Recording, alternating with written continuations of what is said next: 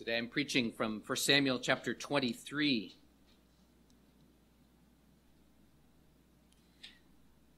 Begin at verse 3 and read to the end of the chapter. Excuse me, to uh, verse 25, excuse me.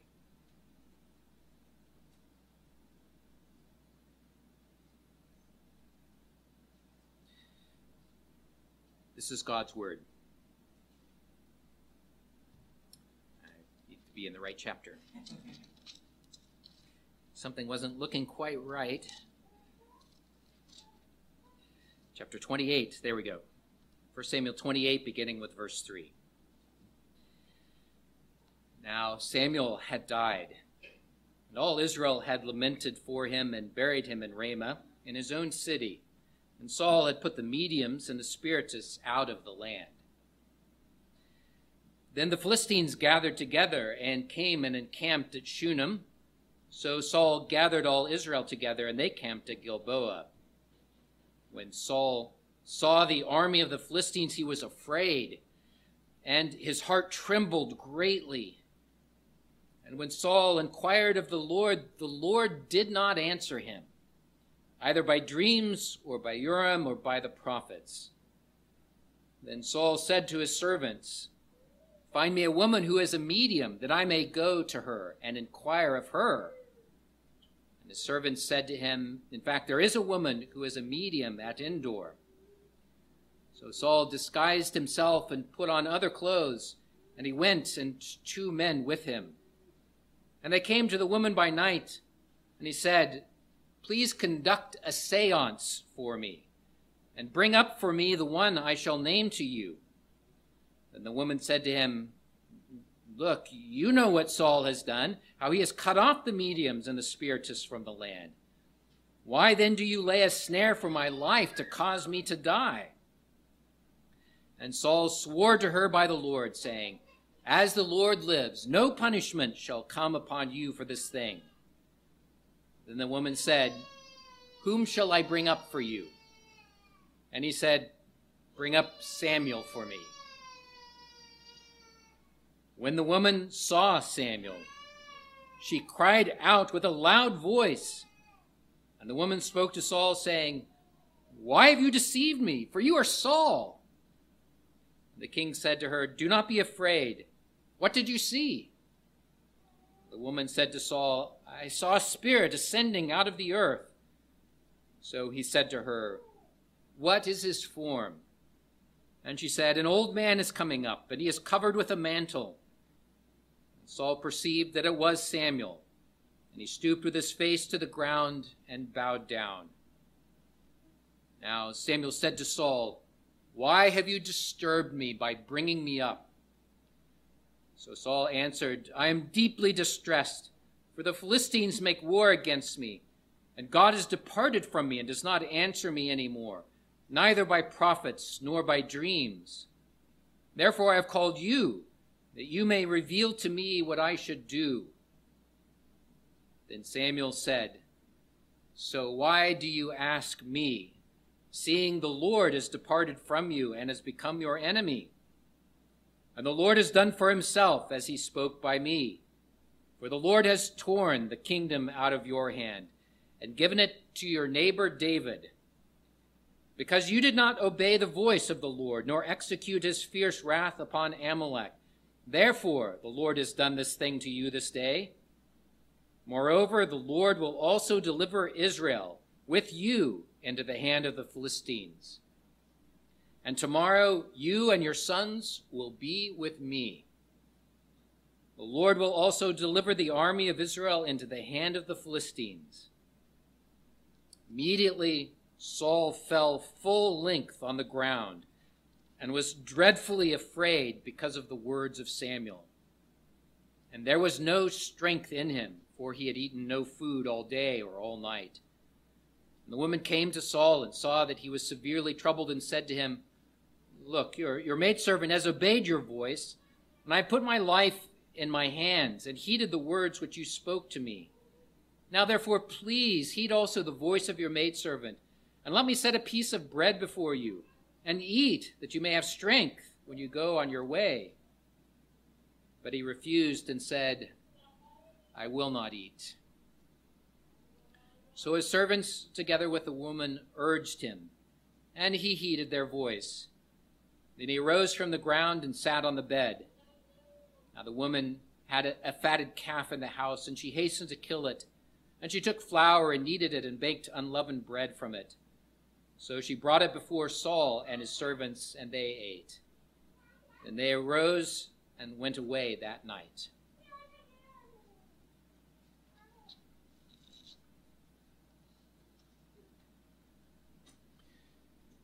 This passage speaks of mediums and spiritists.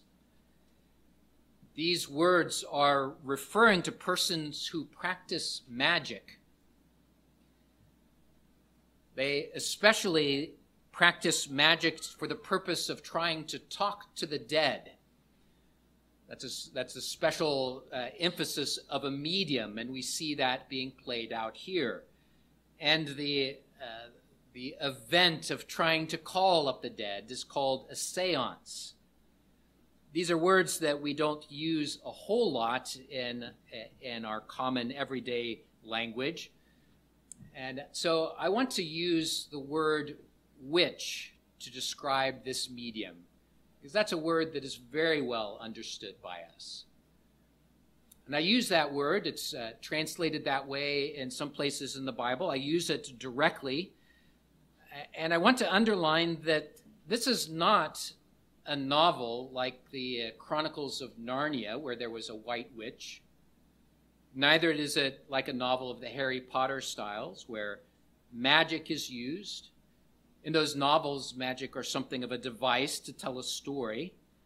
But I want to underline the fact that we believe in spiritual beings. And we take it serious when the Bible talks about those who try to contact spiritual beings and those who try to speak to the dead, because the Bible forbids it. The Bible forbids it and any practice of magic and witchcraft. So, as you hear this message today, as Saul calls upon the witch, trying to find counsel, that this is not a fiction, this is a real story. By way of introduction, when Saul, or when this passage begins, it tells us that, uh, reminds us that Samuel was dead, that after this, that Saul had expelled all of the mediums and the spiritists, all of those practicing witchcraft out of the land. When he did this, he was doing something good because it was something God had commanded to do. And we have followed Saul's career and found that Saul started off uh, looking like he was going to follow after the Lord, but that he gradually fell away from that. There was a, a turning away more and more from the Lord and from his, his word in favor of his own interests, in favor of following his own desires. So in chapter 15 of 1 Samuel, we read that Saul had rejected God's command, a command about destroying Amalek. There's several details where it's very clear that Saul was not paying attention to what God had commanded. He took sacrifices into his own hands, and then he refused God's command and spared animals and spared the life of the king of Amalek. And God's response to this is very telling. He says this To obey is better than sacrifice, and to heed is better than the fat of rams. For rebellion is like the sin of witchcraft, and arrogance like the evil of idolatry.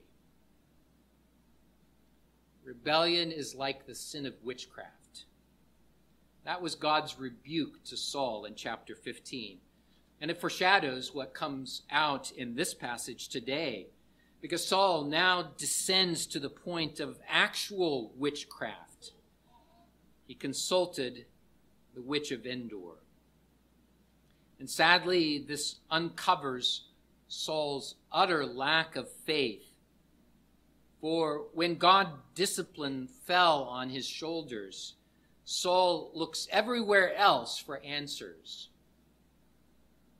Because of that, I want to lay before you from this passage today the call to repent, and the Lord will forgive you. But to be warned that if you do nothing, you will be lost forever. Let's start off by asking and answer the, answering the question why did Saul seek out a witch?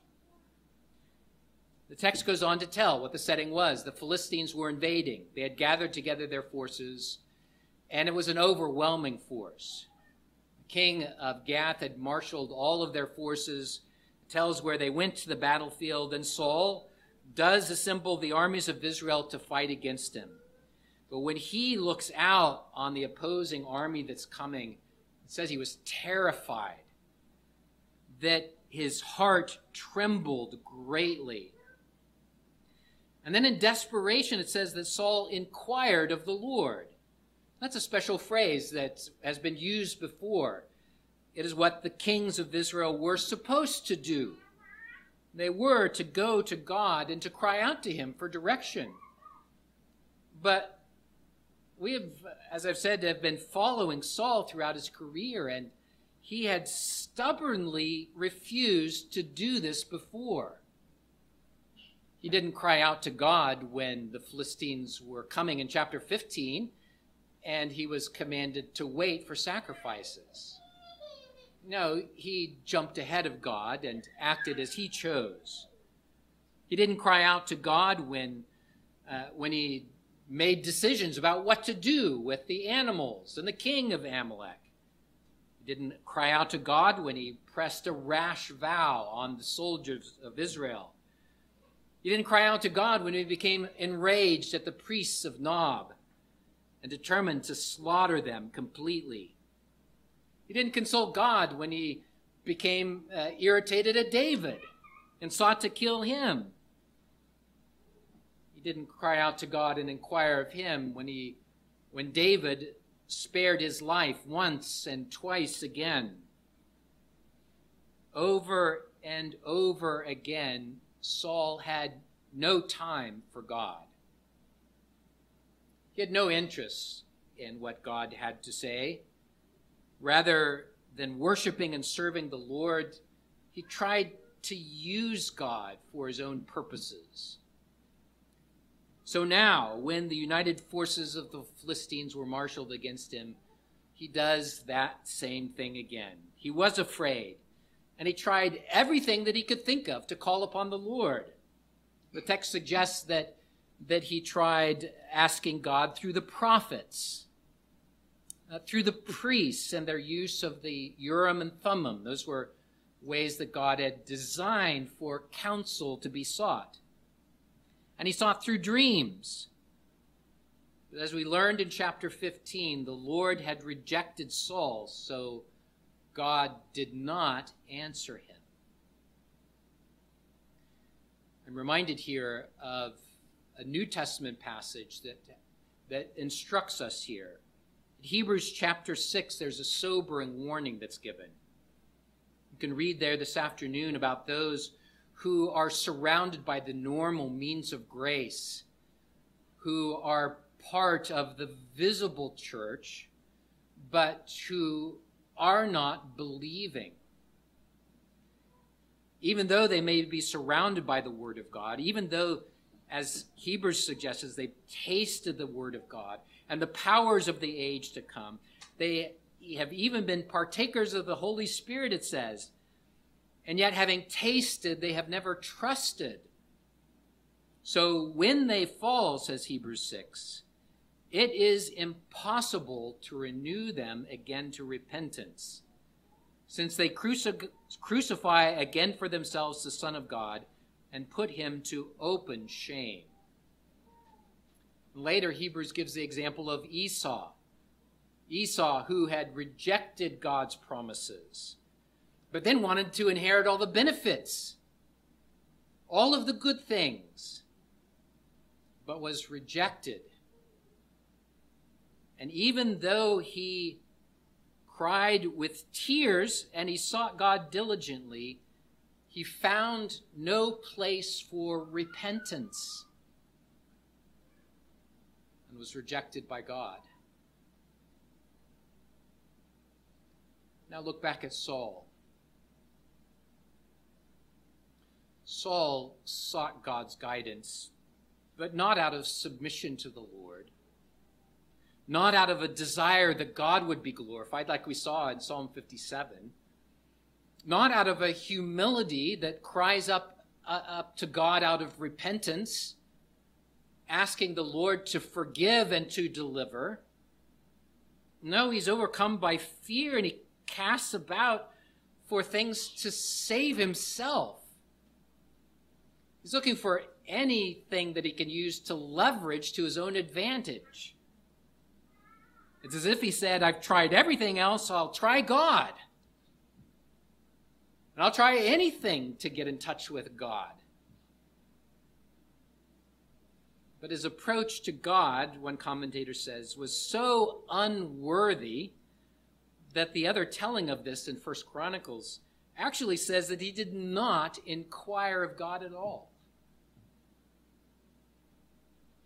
His appeal was so unworthy.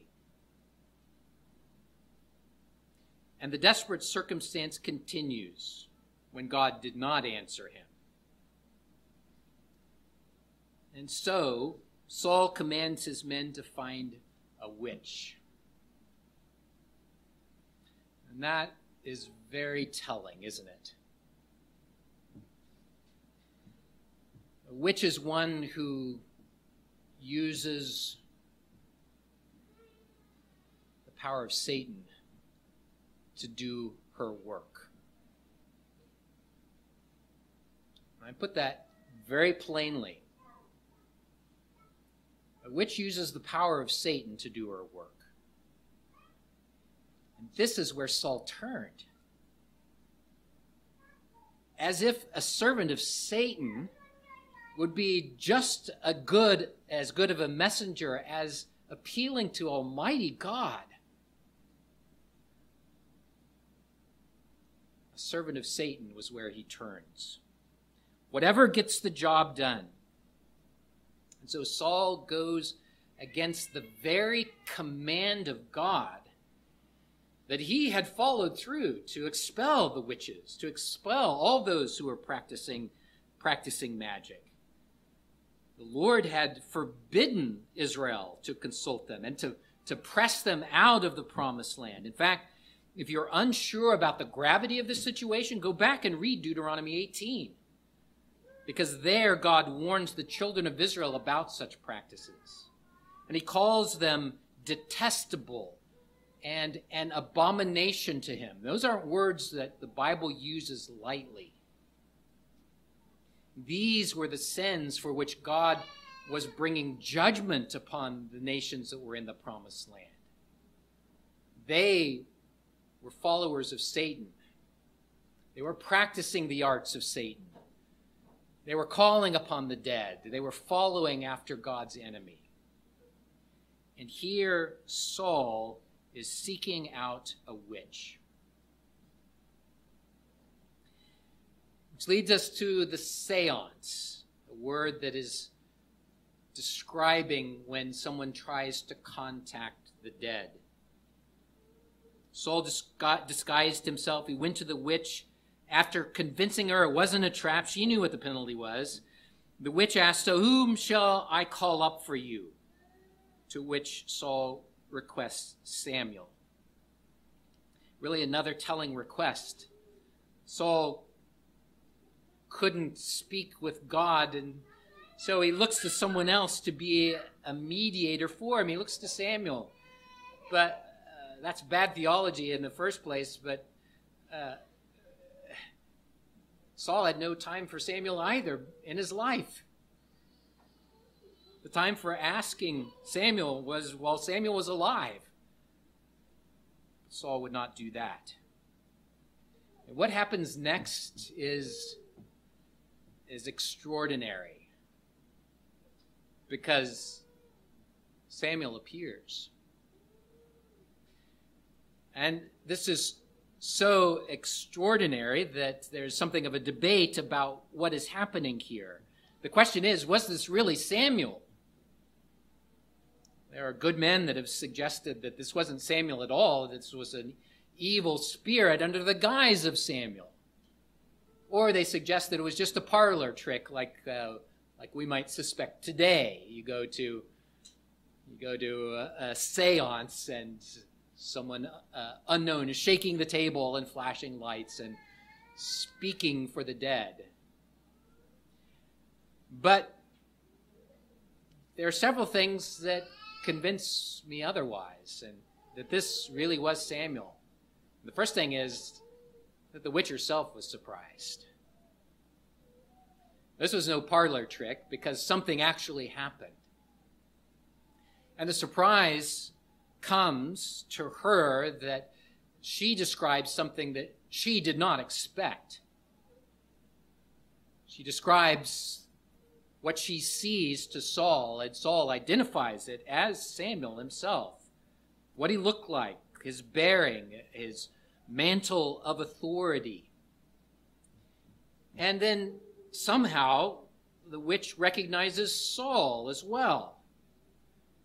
And then the words that Samuel speaks to Saul convince us that the conclusion of the matter is that this wasn't a trick and it wasn't an evil spirit, but it actually was Samuel's spirit. God had sent him to give a final warning to Saul. while this is extraordinary, it's not unheard of. We see it in the New Testament too. On the Mount of Transfiguration, our Lord Jesus Christ himself met with the glorified spirits of Moses and Elisha, those who had already passed into glory and yet had come to speak with our Savior Jesus. So, what does Samuel say? What happens in the midst of this seance? Let me briefly give you four things that uh, summarize Samuel's final warning to Saul. First of all, he rebuked Saul for disturbing him by bringing him up. God had clearly forbidden magic. He had clearly forbidden this type of attempt. Furthermore, as I've, I've described, uh, we have no record of Saul seeking Samuel's counsel while he was living. That was the time of inquiring of Samuel. That was the time of inquiring of the Lord. Now he tries by evil men means to consult with Samuel. And the weight of this rebuke is, is as if Samuel said, You shouldn't be talking to me. You should be talking to God right now. You should be repenting of those things that God had confronted you with all throughout my life. You should go to God to plead for mercy. And that's a message for every age, is it not? God is full of mercy and forgiveness. But if you refuse to repent, if you find no room in your heart to repent of your sins, you will be lost forever. Here, God sent a messenger from the dead to communicate that. Second, Samuel confirmed God's judgment. A judgment that rejected Saul and raised up another king. He says, For the Lord has torn the kingdom out of your hand and given it to your neighbor, neighbor David. Try as he might, Saul had not been able to outmaneuver God. And that's what Saul had been trying to do, isn't it? God had anointed David. He would be the next king, and Saul understood that. His son David understood that and came along David to align himself with David to love David, to help David. But Saul hated David.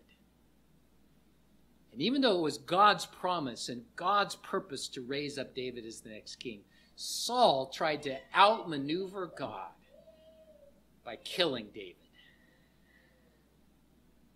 Well, that's a message for every age, too, isn't it? You think you can outwit God? Do you really think you can outwit God? You think you can out, outmaneuver him? Do you think that he doesn't see your sins? Do you think that uh, maybe you'll just kind of cruise along unnoticed? You're just a little guy.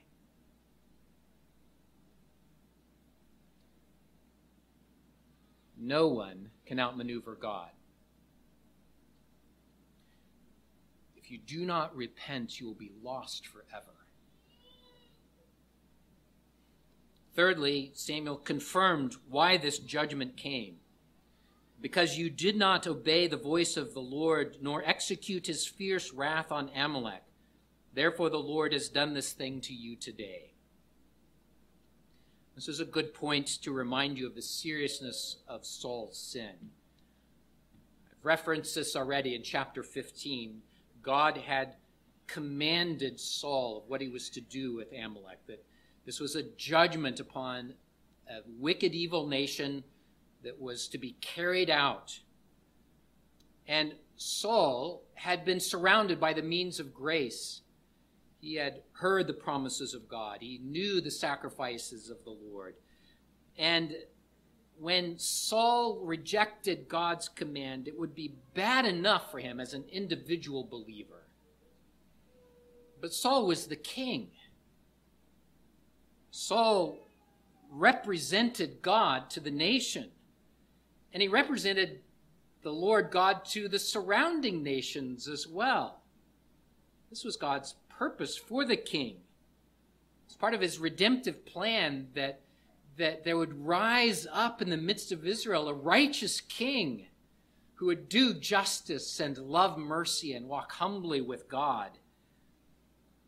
But when Saul departed from the Lord and rejected God's word, Saul was doing that not just as an individual believer, but as the king of Israel. I like the way Gordon Keddie says that, that Saul radically denied his calling as the Lord's anointed king.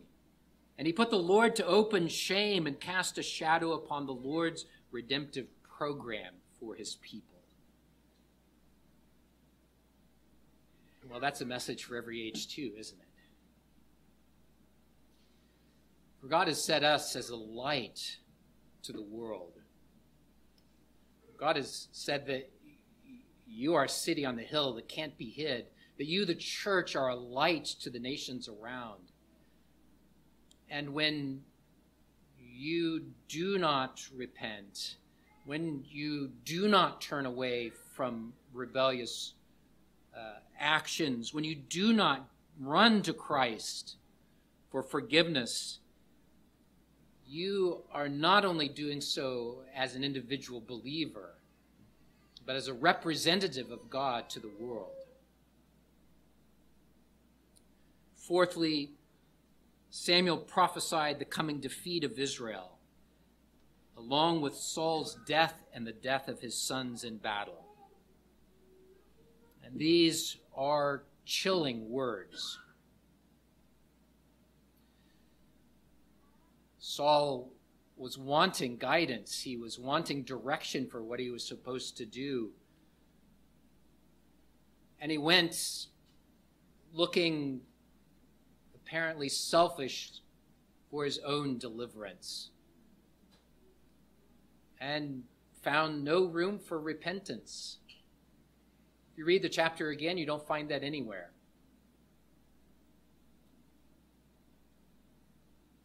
And what he got instead of guidance was what was going to happen. Which leads to the last point of my sermon today, which is that this is a message for every age as well. For Saul, as he heard this final warning, rather than repenting, he lost all hope for his life. Saul lost all hope for his life. These words were so devastating to Saul, and terror grips him that he, he, he falls down on the ground. I don't know if that's ever happened to you where, where something, somebody jumps out of the dark and startles you and you just fall down. We can kind of laugh at that, but this is terrible.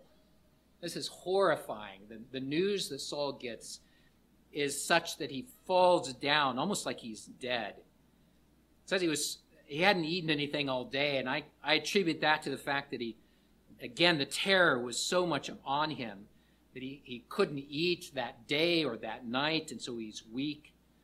And the witch comes to, to him, and, and she is now scared for her life. Here's the king of Israel, and he's fallen down as if he's dead, and she's worried for herself, and so she's pleading with him, Eat something, eat something.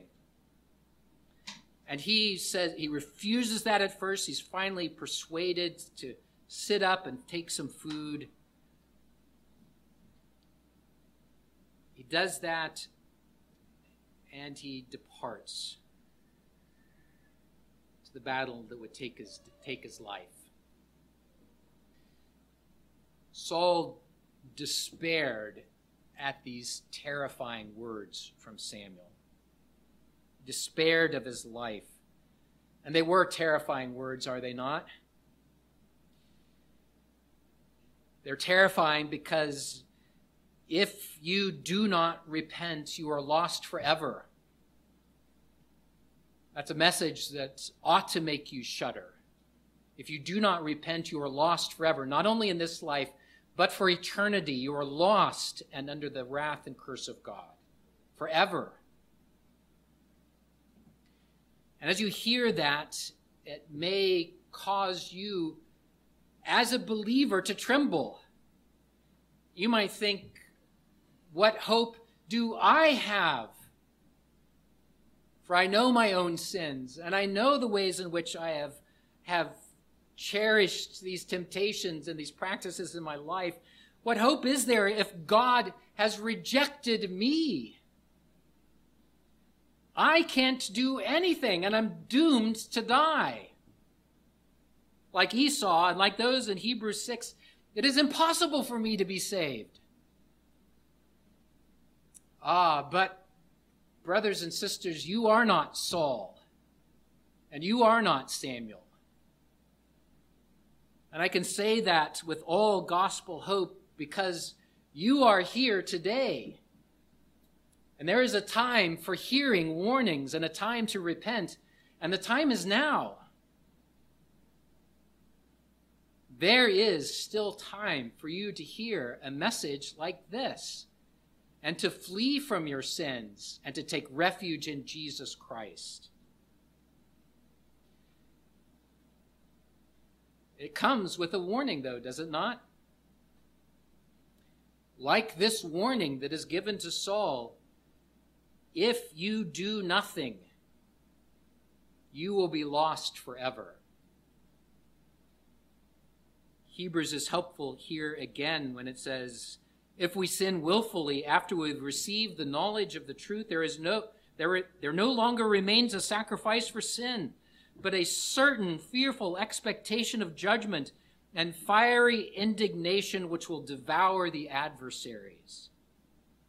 And where Saul erred is that he failed to repent.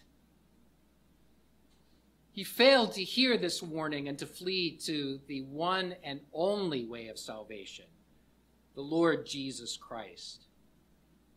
But the very fact that you are here today and the very fact that you hear this warning means that there is time to repent.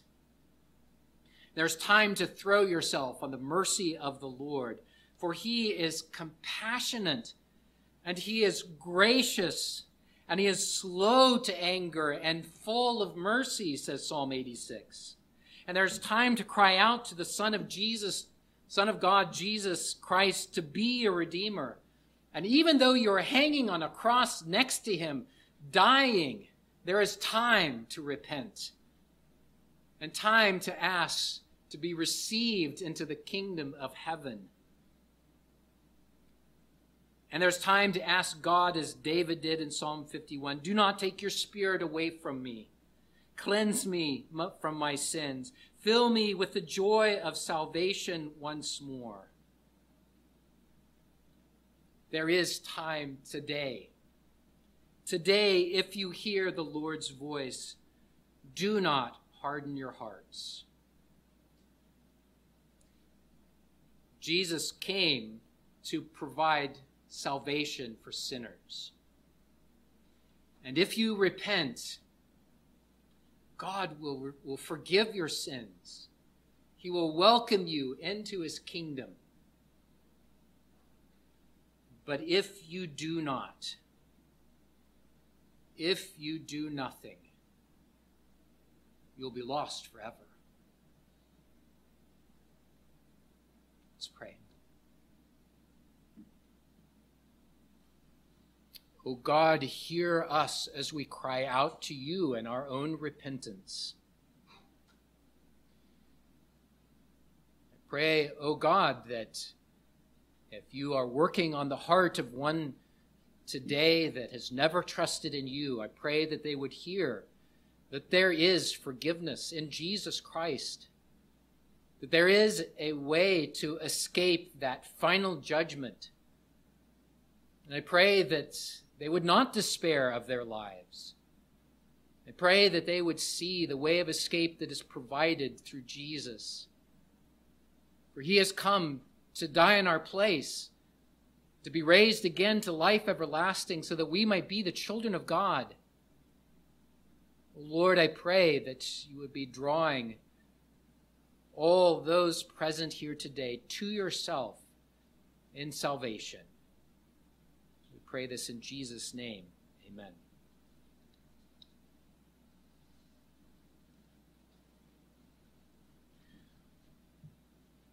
Psalm 32 expresses these ideas very well when it speaks of, uh, of the joy that we have when our sins are forgiven and the agony when we do not confess.